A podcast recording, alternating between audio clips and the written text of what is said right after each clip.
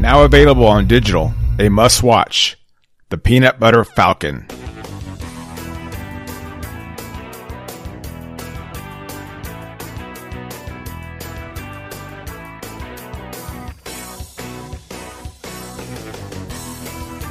Welcome to the best movie of the year so far.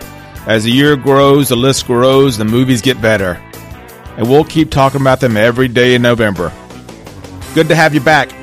I am John Ellis. Thanks for joining me today. Thanks for clicking that link that brought you here today.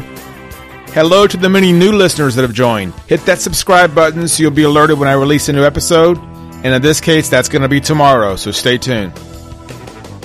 I'm continuing a new episode every day to join in on National Podcast Post Month. That's right, a new movie discussion every single day. So sit back, subscribe, tune in every day, and I hope you enjoy these movie discussions this month.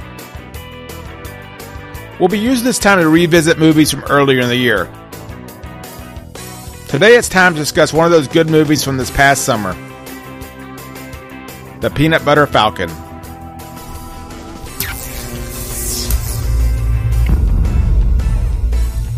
The Peanut Butter Falcon is the story of Zach, a young adult with Down syndrome who escapes from a nursing home.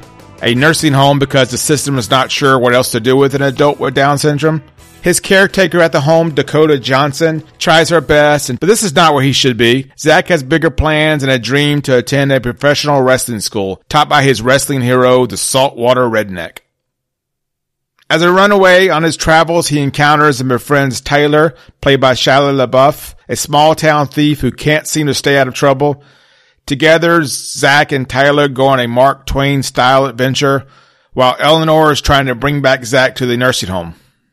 It's good to finally get a chance to talk about this movie. I saw it earlier in the year, and I just wasn't able to record an episode or talk about it because I had just some scheduling conflicts when it was released. But now it's the perfect time because it's available now on digital download for people to uh, to purchase, and it's worth looking at or worth renting. The Peanut Butter Falcon is a feel good family movie and really one of my favorite movies of the year. Writers slash directors Tyler Nilson and Michael Schwartz put together a strong Twain like tale through the river while encountering several characters, both good and bad. It's certainly a familiar story, but not told in this context before, plus a few surprises along the way.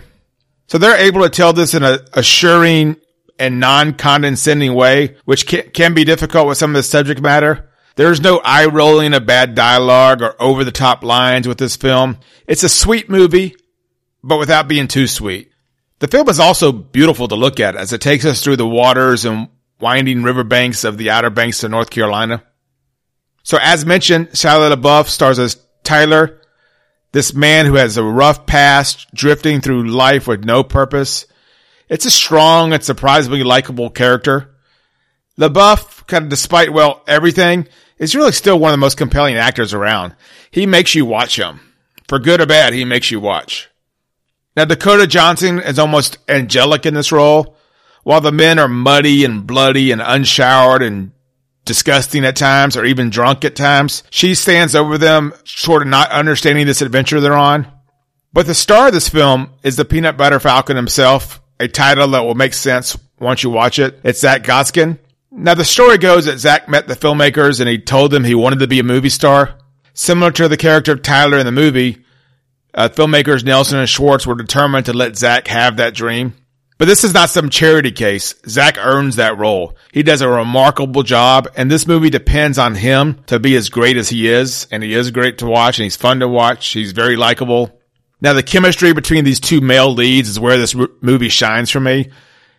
This is an unlikely friendship, seemingly not the best for each other, sort of bad role models for each other, but they have something to offer each other, each seeing through the other, seeing things that most people are not seeing, not falling for the surface level information that they've been told.